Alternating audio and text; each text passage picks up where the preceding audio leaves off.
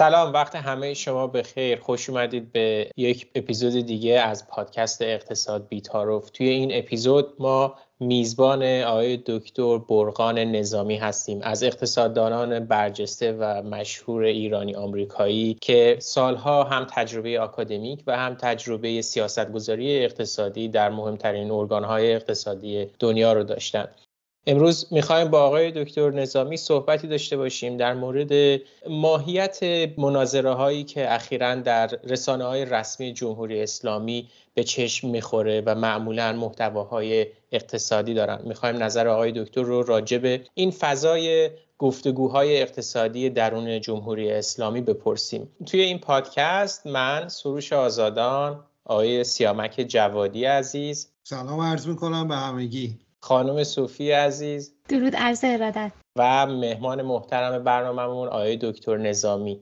منم سلام می‌کنم خدمت شما و همه شنوندگانتون. خوشحالم که بین شما هست خیلی ممنون آقای دکتر. اجازه بدید که بدون مقدمه بیشتر وارد این بحث بشیم. آقای دکتر نظامی تجربه های موفق اقتصادی که در یکی دو قرن گذشته می‌بینیم بیشتر از چه جنسی هستند؟ از جنس اقتصاد باز هستند یا از جنس اقتصادهای دستوری شاید خیلی بهتر باشه که برای مخاطبینمون از اینجا شروع بکنیم که اقتصاد باز چی هست و اقتصاد دستوری چی هست و بعد به این برسیم که تاریخ چه درسی به ما میده در بین این سیستم های سیاست گذاری اقتصادی موضوع اصلی اقتصاد همیشه برمیگرده به بحث تخصیص منابع. تخصیص منابع به صورتهای مختلف می‌تونه صورت بگیره. هر جامعه سازوکارهای خاص خودش رو داره برای اینکه بتونه از منابعی که در اختیارش قرار گرفته استفاده بهینه رو انجام بده و اون منابع رو استفاده بکنه برای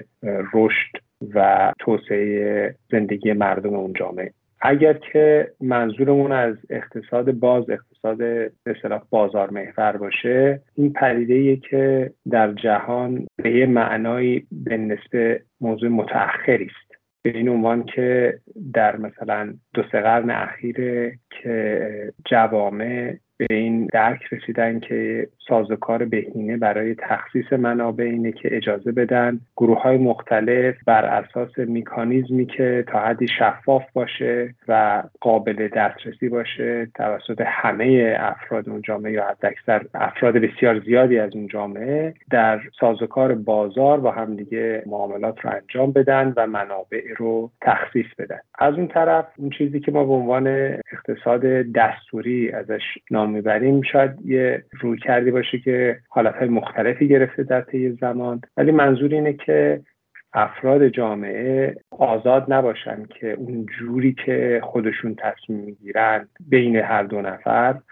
اون جوری که خود اون طرفین تصمیم می‌گیرن منابع رو تخصیص بدن بلکه باید پیروی کنن از دستوری که حالا یا سازوکارهای سنتی جامعه و یا در نمونه های متأخرتر دولت تعیین می‌کنه برای تخصیص منابع. خب اگه با بخوایم فکر کنیم که چه اتفاقی افتاده طبیعتا همه شروع می‌کنن و خیلی سریع به این فکر می‌کنن که چه جوری مثلا اقتصاد کشورهای غربی در برابر اقتصاد کشورهای کمپ به اصطلاح سوسیالیستی کمونیستی رفتار کردن و خب تجربه شکست مفتزهانه جهان سوسیال کمونیستی همه رو یه جوری این نگاه میرسونه که بس اقتصاد دستوری شکست خورده و تنها حالتی که جوامع تونستن پیشرفت بکنن پیروی از اقتصاد بازار هست. که به معنای مفهوم کاملا درستی هست نتیجه گیری صحیح و مشخص و درستی هست از اتفاقاتی که افتاده. منتها چیزی که بعضی موقع ها بهش به حد کافی توجه نمیشه اینه که اقتصاد بازار مکانیزم تخصیص منابع هست و احتیاج داره به سری سازوکارهای دیگه احتیاج داره به یه تخصیص اولیه منابع و امکانات به صورت خاصی که در ادامه اون وقت بقیه جامعه بتونن از مکانیزم بازار برای تخصیص منابع استفاده بکنن و پیشرفت بکنن به این معنا شما مثلا حتی اگه برگردید به 100 120 سال گذشته در بسیاری از جوامع جهانی ما نظام ارباب رعیتی رو داشتیم. چه مثلا جامعه ایران برگرد نگاه بکنیم چه به اصطلاح کشورهای شبیه هند چین کشورهای بسیار پرجمعیت نگاه می‌کنیم. در بسیار از اینها ما نظام ارباب رعیتی رو داشتیم و سازوکار بازار لزوما با اون تخصیص اولیه منابع نمی‌تونسته که به صورت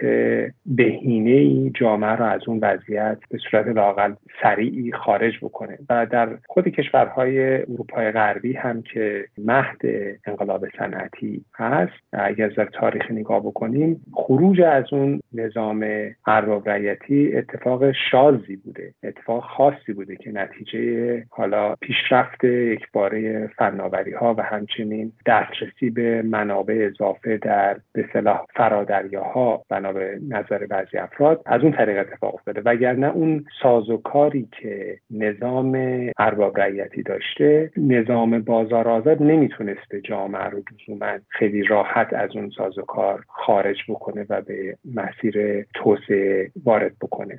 برای همین وقت ما داریم فکر کنیم که آیا کلا همه چیز رو باید ما بسپاریم به دست بازار آزاد یا همون که مثلا بعضیا به دیده جامعه اقتصادی باز پا می‌کنن؟ ما با همیشه باید یه مقدار به این جنبش هم نگاه کنیم که درسته در نهایت اون سازوکاریه که به طرق مختلفی میشه دفاع کرد از اینکه سازوکار بهینه یه سازوکار درستیه و چه از لحاظ تخصیص منابع چه از لحاظ فلسفی شاید سازوکار صحیحی باشه برای ردخ و فتح زندگی مردم. ولی اینطور نیستش که شما لزوما با هر تخصیص اولیه از منابع بتونید از سازوکار بازار آزاد استفاده کنید برای رشد توسعه. همطور که مثال زدم مثلا نظام ارباب رعیتی خیلی سخته که از اون حالت بتونه خارج بشه به صرف یک بازار آزاد. و هم در همچین شرایطی هستش که شما احتیاج دارید به اینکه یه تخصیص مجدد منابعی رو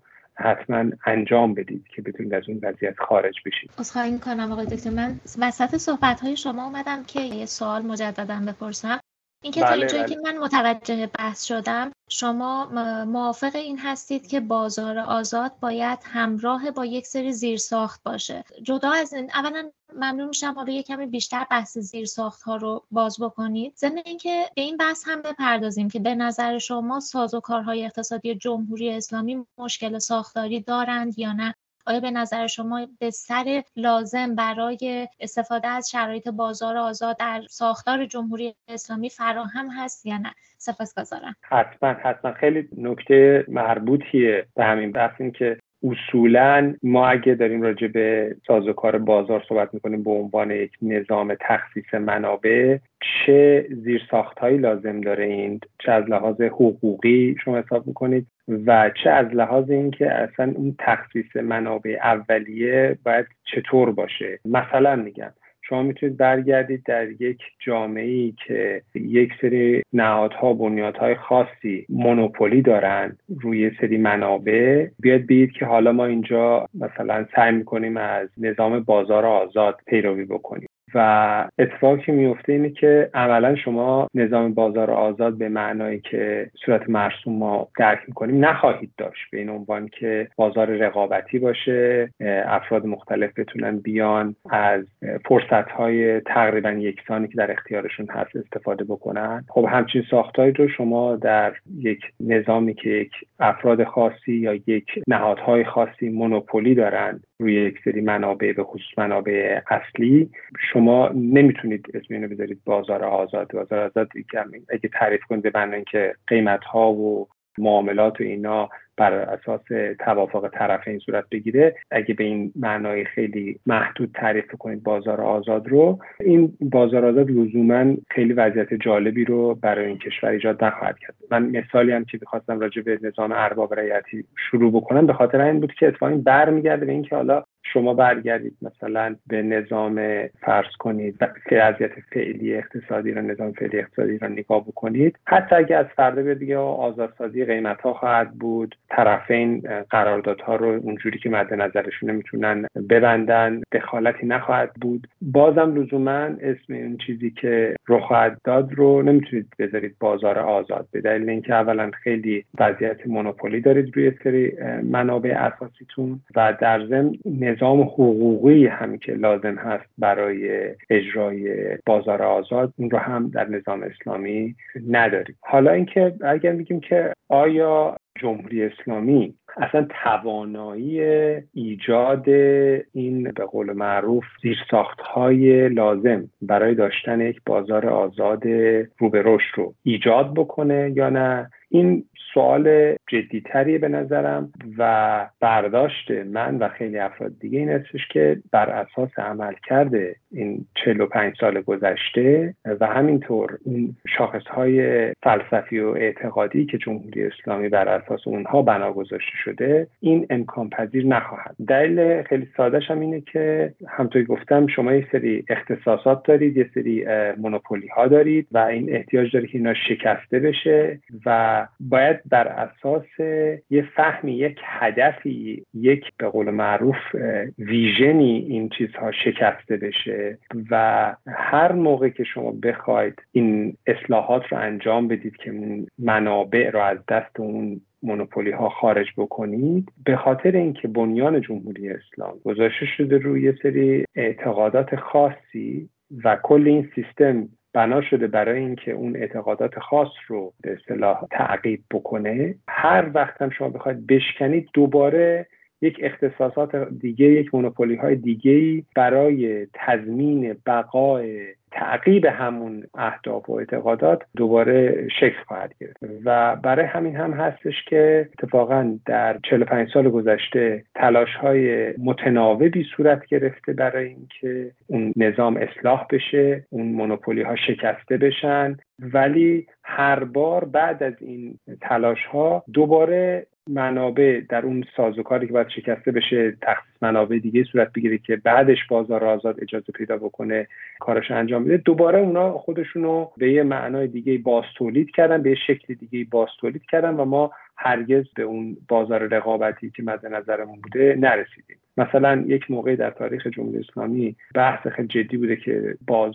تفسیر اصل 44 قانون اساسی جمهوری اسلامی ایران رو از در اقتصادی از این رو به اون رو خواهد کرد. به این معنی که یک سری اصطلاح صنایع اصلی و اینا همه در اختصاص دولت بوده از بانک ها گرفته تا شرکت های خودروسازی غیر و غیره و بر اساس باز تفسیر اصل 44 تصور این بود که با شکستن این مونوپولی ها شما منابع رو یه تخصیص اولیه مجددی خواهید داد که بعد از اون دوباره با یه فضای خواهد بود که بازار آزاد می‌تونه درست کار ولی اتفاقی که عملا افتاده اینه که مثلا شما یه برتری از نظر بخش دولتی داشتید. اونها بله به یه معنای نصف نیمه شکسته شده ولی بلافاصله همین جایگزین شده با یه مونوپولی هایی که توسط نهادهای به صلاح شبه دولتی که همون بنیادها اینا باشن یا نهادهایی که تحت کنترل مافیاهای وابسته به نهادهای مذهبی یا مافیاهای وابسته به نهادهای نظامی هستند چه مافیاهای شما به عنوان مثال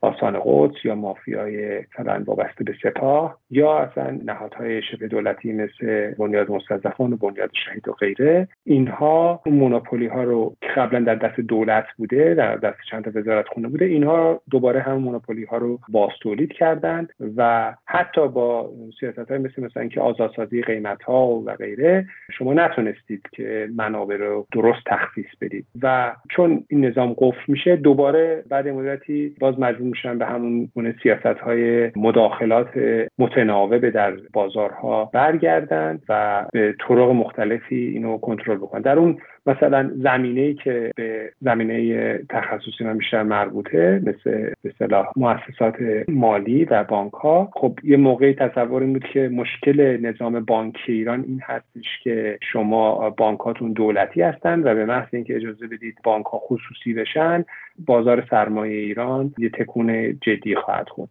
و عملا اتفاقی که افتاد این بود که بانک های زیادی باز شدن منتها باز دوباره همون نهادهایی که می‌خوان قدرت خودشون حفظ بکنن حالا به نام یا به واقع برای تغییر یه سری اهداف ایدئولوژیک اهداف اعتقادی اینها دوباره همچنان کنترلشون رو بر سازوکار مؤسسات مالی اعتباری و بانک ها حفظ کردن. دوباره منابع تخصیص پیدا کرد به صورتی که بتونه امکانات بیشتری رو در اختیار اون نهادها قرار بده و عملا دوباره نظام بانکی دچار انواع قفل ها شد و ما دوباره باز برگشتیم اینجا که حالا بانک مرکزی در ریزترین چیزها از قبیل اندازه بانک ها یا نرخ بهره همه اونها دوباره دخالت می‌کنه. یعنی شما اون اصلاح اولیه حالا به اصلاح دستوری که باید برای تخصیص منابع اولیه انجام می‌دادید و بعد می‌تونستید بازار رو آزاد نگه دارید و اجازه بدید که خودش راشو پیدا بکنه این کار رو نتونستید انجام بدید و دوباره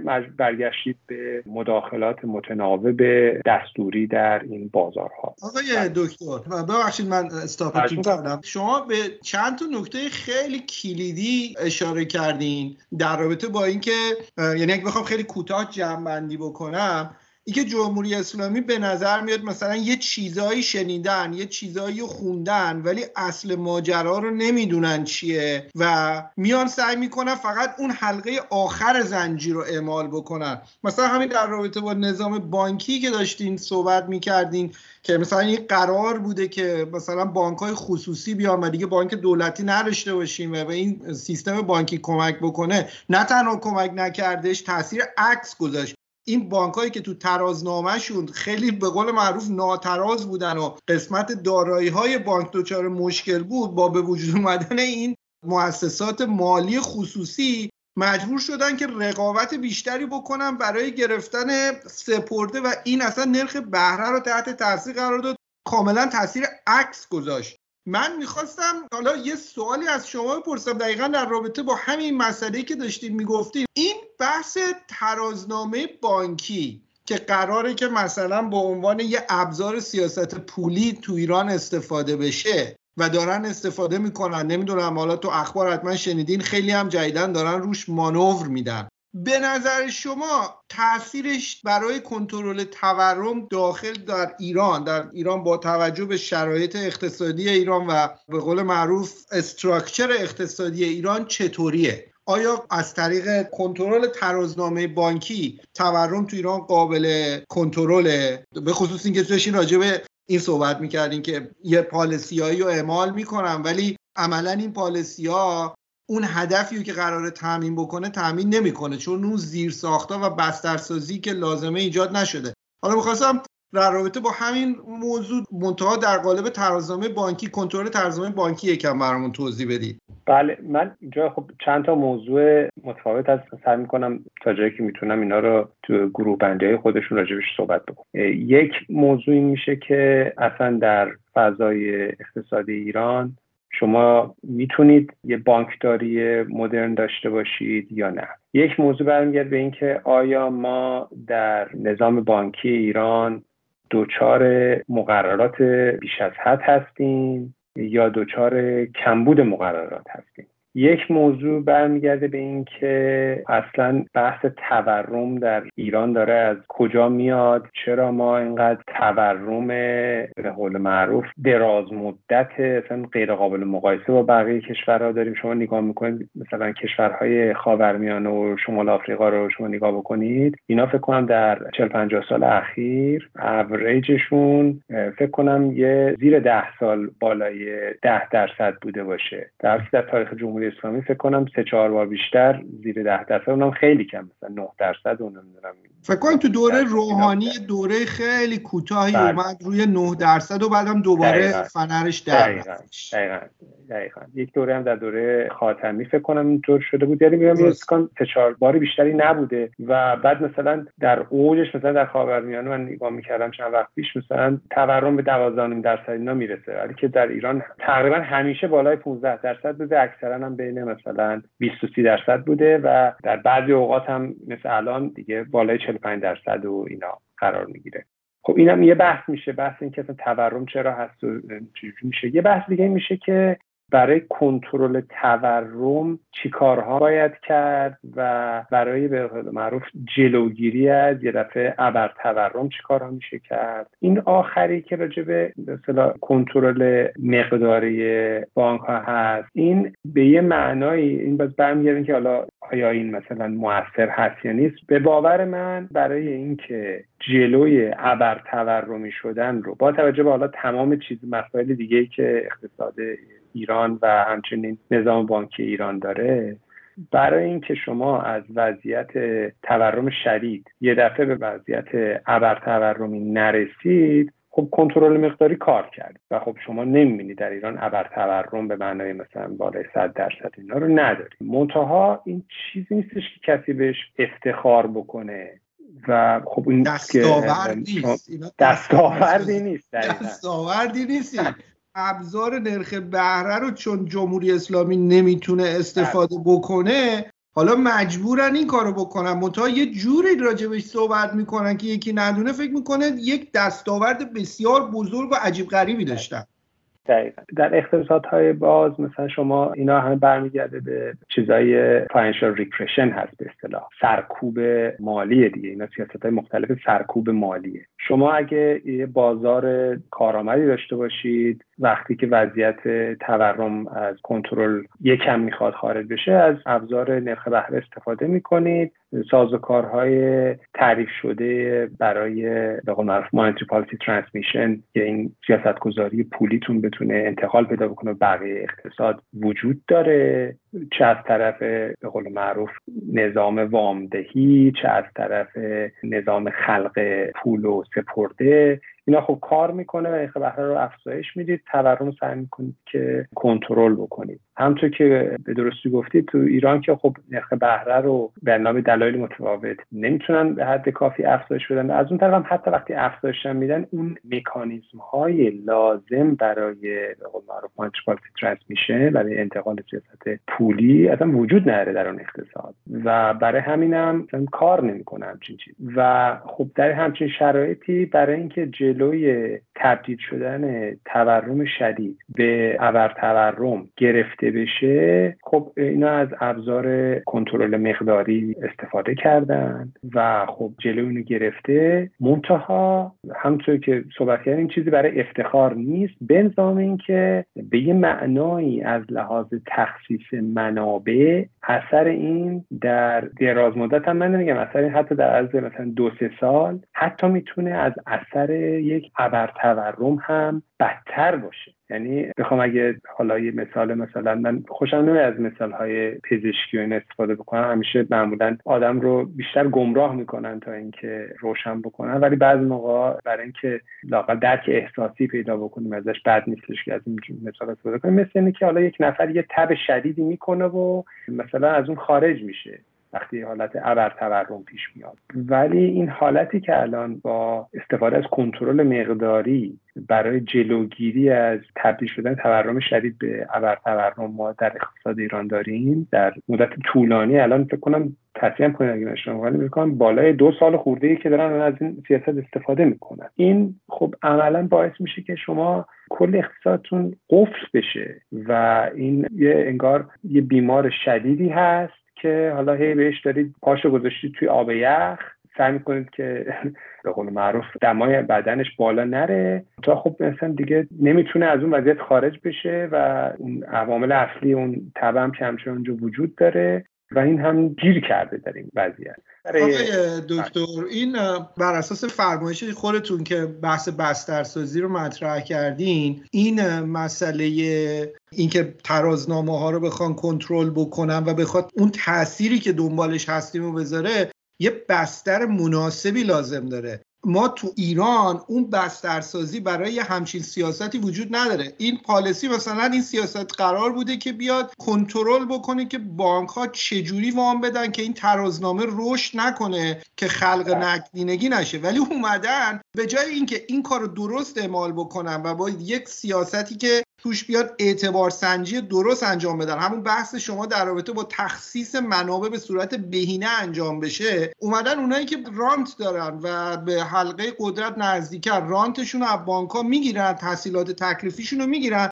بخش خصوصیه که اینا همیشه دچار مشکل تامین مالی بودن حالا بدتر دچار مشکل میشن. یعنی اون یه ذره تامین مالی هم که اتفاق میافتاد حالا دیگه اتفاق نمیفته به قول فرمایش شما اقتصاد قفل میشه. نرخ بهره هم که نمی‌تونن جابجا بکنن. الان بکننش مثلا چند درصد؟ اگه نرخ بهره رو بخوام باش بازی بکنن قاعدتا اگه بخواد کار بکنه باید بیاد بالای تورم که نرخ واقعی بهره بالا بره. خب نمی‌تونن الان سیستم بانکی با این حجم بدهی که داره و دولت با این حجم بدهی داره اگه اینو بالا ببرن اصلا به نظر شما سیستم بانکی متزلزل و متزلزلتر نمی‌کنه؟ یو بگن نرخ بهره رو می‌خوایم 45 درصد بکنی اصلا شدنی نیست. نمی‌دونم حال نظر شما چیه. ببخشید نه این... حرفتون. نه نه خواهش می‌کنم. نه کاملا حرفتون صحیح ممنون که باز کردید. کاملا حرفتون از لحاظ اینکه وقتی شما یک سری منابع محدود دارید اگه دست باز باشه اگه نظام تخصیص منابع بر اساس سازوکار واقعا بازار آزاد در وضعیتی که امکانات تقریبا برابر در اختیار همه هست داره صورت می‌گیره. همون امکانات محدود رو هم بالاخره میشه بینه تخصیص داد.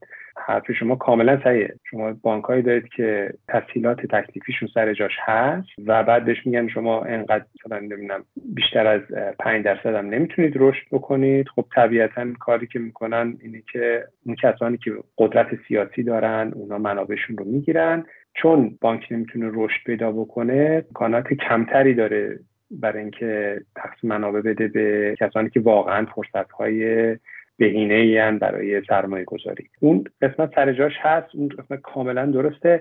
منتها یه چیزی که من سعی کردم بحث باز بکنم راجع به این موضوع گروه بندیش انجام بدم. باز برمیگردیم به اینکه حالا اصلا برمیگردیم ببینیم مثلا چرا شما تورم دارید؟ آقای دکتر حالا که دارید راجع به تورم صحبت می‌کنید و اینکه این سیاست کنترل مقداری ترازنامه تا چه حد می‌تونه مفید باشه یا موثر باشه می‌تونم من بخوام که یک تصویر بزرگتری رو ازتون بخوام که به ما ارائه بدید که اساسا بحران تورمی جمهوری اسلامی از کجا شروع میشه؟ حالا خیلی در گفتمان اقتصاد در داخل بدن جمهوری اسلامی جریان های مختلفی هست. یک جریان عمده ای این روزها معتقده که این بالا رفتن نرخ ارزه که داره در واقع باعث تورم میشه. جریان دیگری میگه نه این کسری بودجه است. شما علیت تورم در جمهوری اسلامی رو در چه می‌بینید بله این موضوع تورم در جمهوری اسلامی در طی تاریخش به نظرم جنبه های مختلفی گرفته. بحث کسری بودجه همیشه به صورت یه بیماری کرونیک اقتصاد ایران رو تحت تاثیر قرار داده. به این عنوان که سالها دولت به دلیل اینکه توانایی تأمین منابعش رو نداشته و با نوسانات درآمد نفتی هم خیلی روبرو می شده می‌رفته از بانک مرکزی استقراض می‌کرده پای پولی افزایش پیدا کرده و اون شوک های تورمی رو ایجاد می‌کرده. باز دوباره در جمهوری اسلامی کاری که کردن بود که گفتن خب ما بیایم جلوی اینو با تشکیل صندوق ذخیره ارزی بگیریم از اون طرف هم بیایم سعی کنیم که این مثلا به جای اینکه دولت بیاد مستقیم از بانک مرکزی استقراض بکنه اوراق قرضه بفروشه و اینجوری مثلا جلوی اون تاثیر نوسانات مالی دولت بر تورم رو بگیرن. منتها باز دوباره برمیگردیم با اون بحث که جان گفتن شما هر چیزی رو هم که میاد در ساز و کار جمهوری اسلامی می‌خواد اجرا بکنید به دلیل اینکه اهداف نهایی آخر سر یه چیزای دیگه ایه تبدیل به یه چیز دیگه میشن. شما به محض اینکه صندوق ذخیره ارزی قرار می‌دید اینجا به جای اینکه اون تبدیل بشه به یه بافری که به قول معروف یه ضربهگیری باشه برای اقتصاد به محض اینکه یه مقدار پول اونجا جمع میشه به قول معروف مراکز قدرت که بعضی موقع داخل خود دولت هم هستند بعضی موقع خارج از دولت هستند اینا میرن یه منابع اونجا هست میرن با حکم حکومتی و غیره و اینا از رهبر جمهوری اسلامی حکم می‌گیرن اجازه می‌گیرن اذن می‌گیرن میرن مثلا از منابع استفاده می‌کنن. شما یعنی عملا خاصیت ضربهگیری رو از اون صندوق ساقط می‌کنید یا اینکه میاد میگید مثلا اوراق قرضه صادر بکنن. خب این اوراق قرضه رو بالاخره کی باید بخره در اقتصاد؟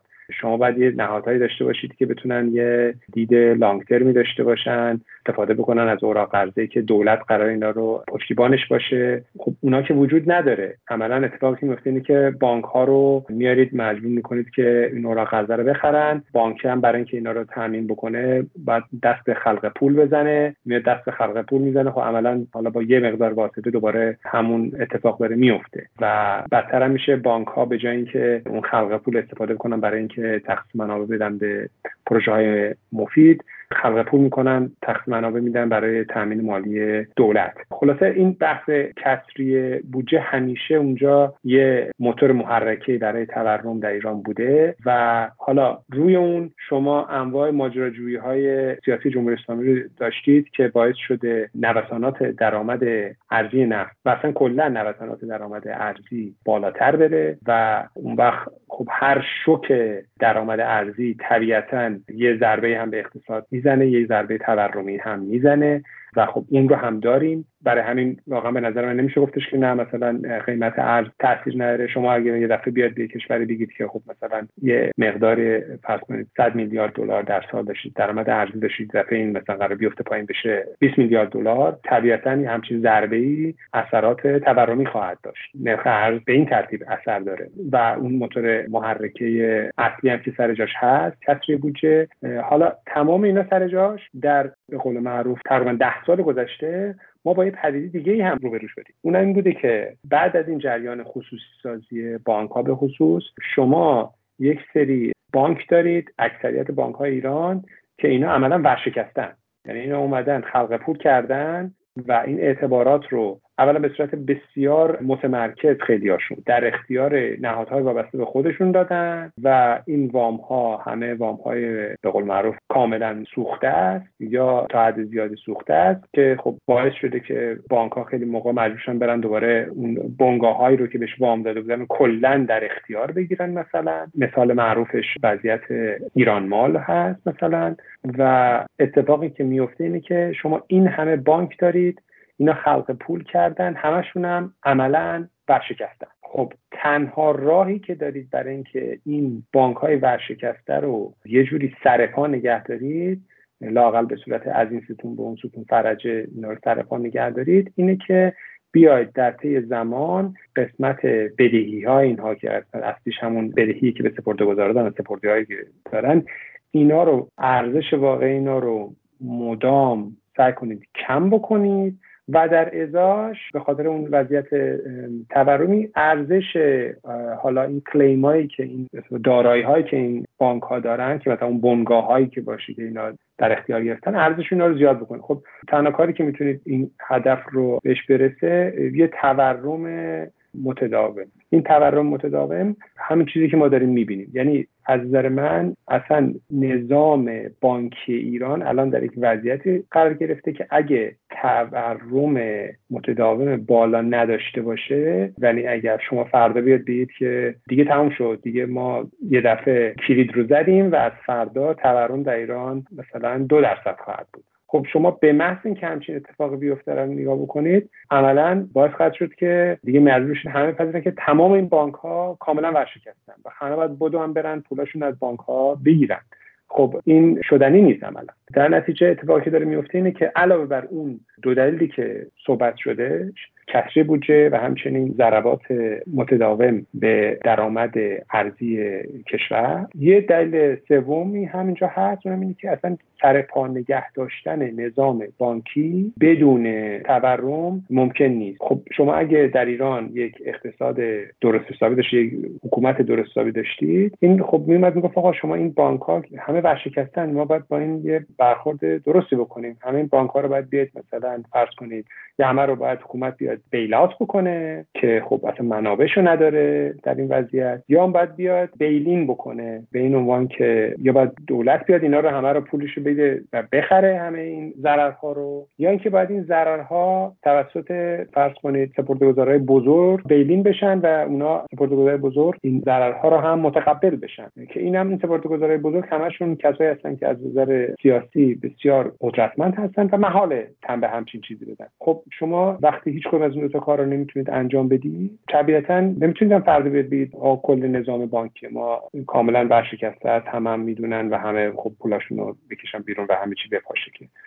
تنها کاری که عملا می‌تونید بکنید که این وضعیت تورمی رو به صورت متداوم بذارید باقی بمونه که ارزش سپرده ها ارزش واقعی سپرده ها مدام خورده بشه. به این سپرده ها به اسم دارن الان 20 خورده درصد مثلا بهره میدن در حالی که تورم بالای 40 درصده. و از اون طرف یعنی خب ارزش واقعی داره میاد پایین. از اون طرف ولی خب در سمت دارایی های این بانک ها این بانک ها عملا بنگاه دارن که ارزشش ارزش واقعیش با همون تورم به تدریج میره بالا. این وضعیتی شده که ما در ایران از نظر من اون که من می‌بینم ما داریم. آقای دکتر من یه آماری هم بدم در تایید فرمایش شما برای شنونده هامون تو این لحظه ای که ما داریم این پادکست رو ضبط می‌کنیم ضرر انباشته شبکه بانکی ایران یه چیزی نزدیک به 400 هزار میلیارد تومنه. آمار رسمی تو چند ماه گذشته 366 هزار میلیارد تومن بوده که الان من می‌دونم نزدیک 400 هزار میلیارد تومنه. این عدد یه عدد خیلی بزرگیه. یعنی درک این اعداد برای افراد جامعه خیلی راحت نیست. من خیلی موقع اینو سعی می‌کنم مقایسه بکنم مثلا با چیزهای دیگه که درکش بهتر بشه. مثلا همه می‌دونن چقدر بودجه سپاه بزرگه. بودجه سپاه توی بودجه سال 1402 بوده 120 هزار میلیارد تومن 120 همت بله. بوده. ضرر انباشته شبکه بانکی ایران یه چیزی دروبر سه برابر اینه. میزان وام هایی که دادن و باز پرداخت نشده. این وام ها الان تقریبا نزدیک 7 درصد جی دی پی ایرانه. اینقدر بله. بزرگ عدد. و دقیقا بله. در راستای فرمایش شما عرض می‌کنم که عملا سیستم بانکی کاملا ضعیفه. من فقط می‌خواستم یه نکته دیگه هم بگم در رابطه با این تورمی که شما فرمودید. شما تصور نمی‌کنید علاوه بر اینکه حالا خود شبکه بانکی ایران می‌خواد داراییاشو بیاد دوباره ارزیابی بکنه و عملا فقط از طریق تورمه که این دارایی می‌خوان نشون بدن که در مقایسه با این ضررشون بزرگ شده و تنها راه بزرگ کردن دارایی این تورمه. چون عملا این وام هایی که دادن چون اعتبار سنجی نشده باز پرداخت نشده این وام ها همه وام های معیوبه. ولی خب داراییایی که دارن و سعی می‌کنن به واسطه تورم بزرگ نشون بدن. و همونجور که شما گفتی خب این تورم قطع بشه به ضرر بانک ها میشه و عملا ورشکستن. من می‌خوام اضافه کنم به نظر شما فکر نمی‌کنی خود دولت حالا جدای از شبکه بانکی کلا به عنوان یک بنگاه اقتصادی که بیشترین بدهی رو داره به شبکه بانکی کاملا نف می‌بره از این تورم.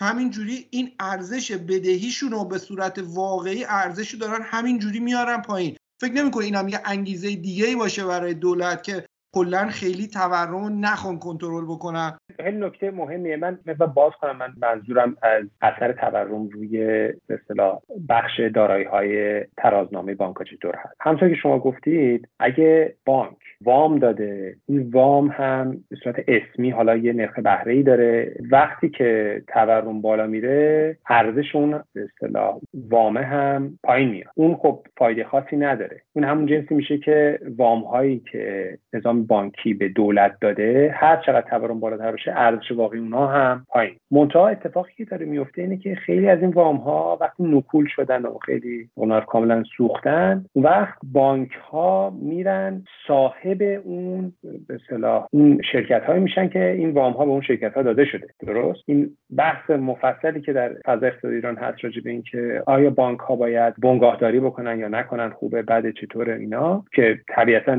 واضحا چیز بسیار بدی هست. بانک قرار نیستش که بنگاهداری بکنه. مطمئن میشه که چرا اصلا بانک ها علاقه دارن برن برسن به اونجا؟ به خاطر اینکه بانک اینجوری نگاه می‌کنه که من یه به قول معروف ادعایی دارم یه کلیم دارم روی یک شرکتی. این کلیم من به قول معروف ادعای مالی من ارزش واقعش داره میفته پایین. و اگه این شرکت عملا نتونه پرداخت بکنه و این کاملا بسوزه و اینجوری بشه که من بتونم برم اون شرکت رو کلا بگیرم. حالا این شرکت یه سری دارایی های دیگه داره. یه سری زمین داره یه سری ساختمون داره یه سری دسترسی به یه سری منابع ارزی داره به حالا به هر دلیلی. اینا رو اون وقت بانکه وقتی تحت کنترلش بگیره ارزش این چیزا اون وقت ارزش اون دارایی های اون شرکت ها با تورم پایین نمیره. و اون بازیه که متاسفانه بانک های ایران توش هستن. اون دلیل اصلی اینه که بانک ها میرن به سمت همون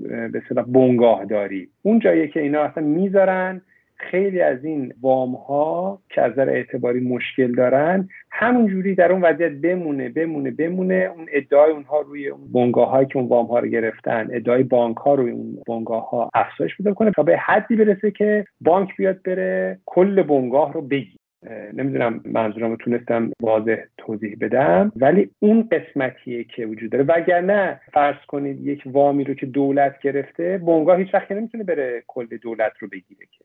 ارزشش میفته پایین. برای همین دولت سود می‌بره از اونجا. از اون طرف هم به قول معروف خیلی دیوار بین دولت و بانک هم خیلی موقع مشخص نیستش نزدیک نصف بانک های ایران دولتی هستند.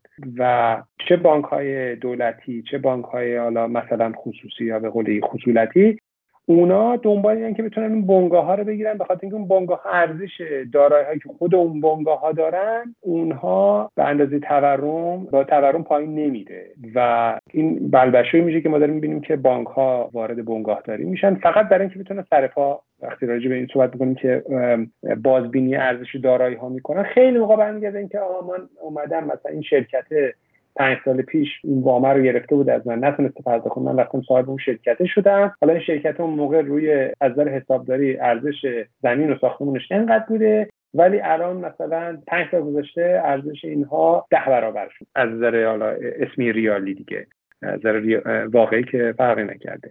این به این ترتیب سعی می‌کنن بانک ها خودشون رو به صورت همطور قبلا گفتم از این ستون به اون ستون فرجه سرپا ما برای راحت بودن دسترسی شما به این گفتگو ادامش رو توی بخش دوم از اپیزود هفت قرار دادیم. یک بار دیگه از اینکه همراه ما هستید ازتون تشکر می‌کنم تا درودی دیگر بدرود.